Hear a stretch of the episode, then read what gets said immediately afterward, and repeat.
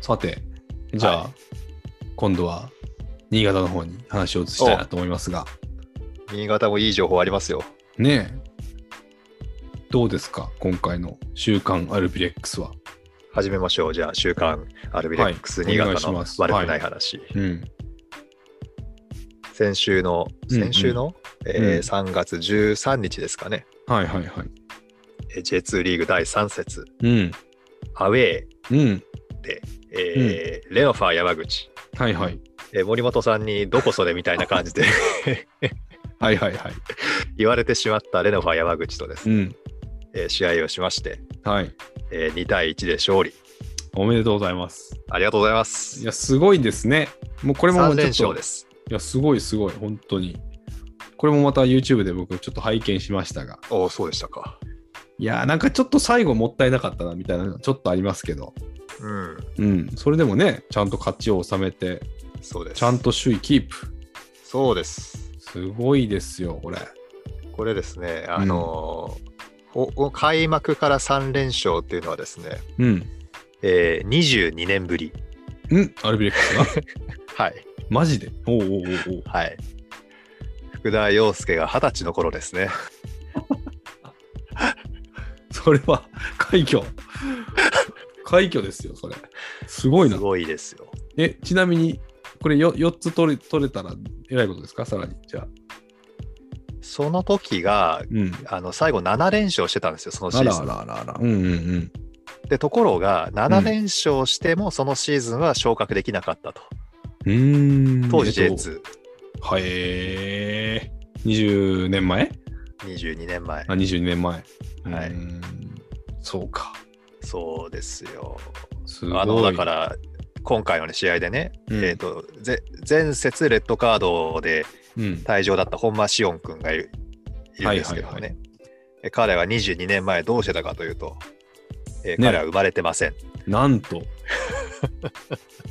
なんとなんと。じゃあもう、太鼓ですよ、太鼓。すごいな。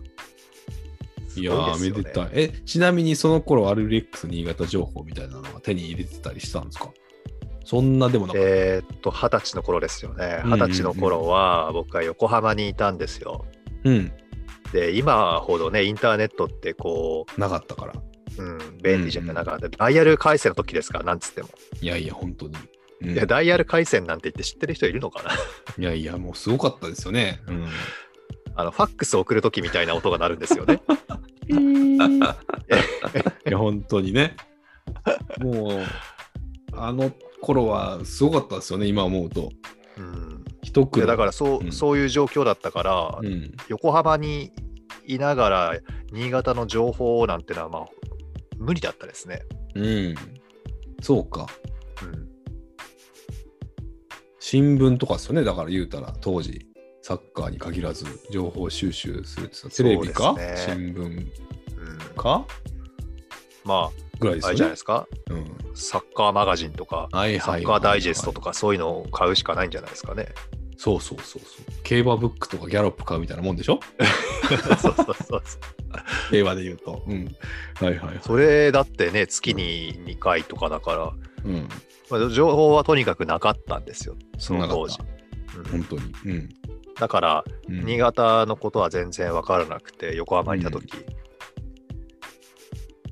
うーん働き始めてだからあの時は21歳かじゃあうん。仕事するようになってえっ、と2年目ぐらいかな、うん。 2003年だったかに J1 昇格してるんですようんうんちょっとこれあの 怪しい情報ですけどうん。ね、 どういうことえ覚えてないはいはいはい。確か2003年ぐらい、はいはいは確かですけどねい。うん。でその年だったかその次の年ぐらいにう僕ん横浜で、あの働いていたにもかかわらずうん。あの新潟のスタジアムのシーズンパスを買ってですねほう。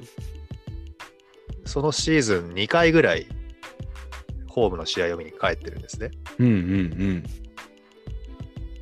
だから1試合のなんていうんですかね単価っていうんですか、う一ん1試合を見るのにかかったお金がですね、えー、と2万5千円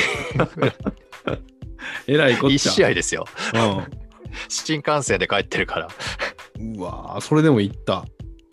それがだから23試合うわーすごい。うん。で、えー、とホームで十何試合あるのにうん結局その10試合近くを見ないままシーズンパスだけ買っているっていう謎ですね。今考えたら何やってんだろうみたいな 単なる、まあまあまあ、まあ、ファンクラブ的なやつですかね。そういう意味では。そうそうそうだからそのくらいからだからうん。 22年前って言われると僕もだから全然わからない時ですねはいはいはいはい。ね。じゃあ、オールドファンというかね、だいぶ昔から好きな人たちにとってはもう歓喜中の歓喜。ということいやでーすね。うんその当時の人たちが今も新潟を追っかけてるかどうかは分かりませんけどもねうん。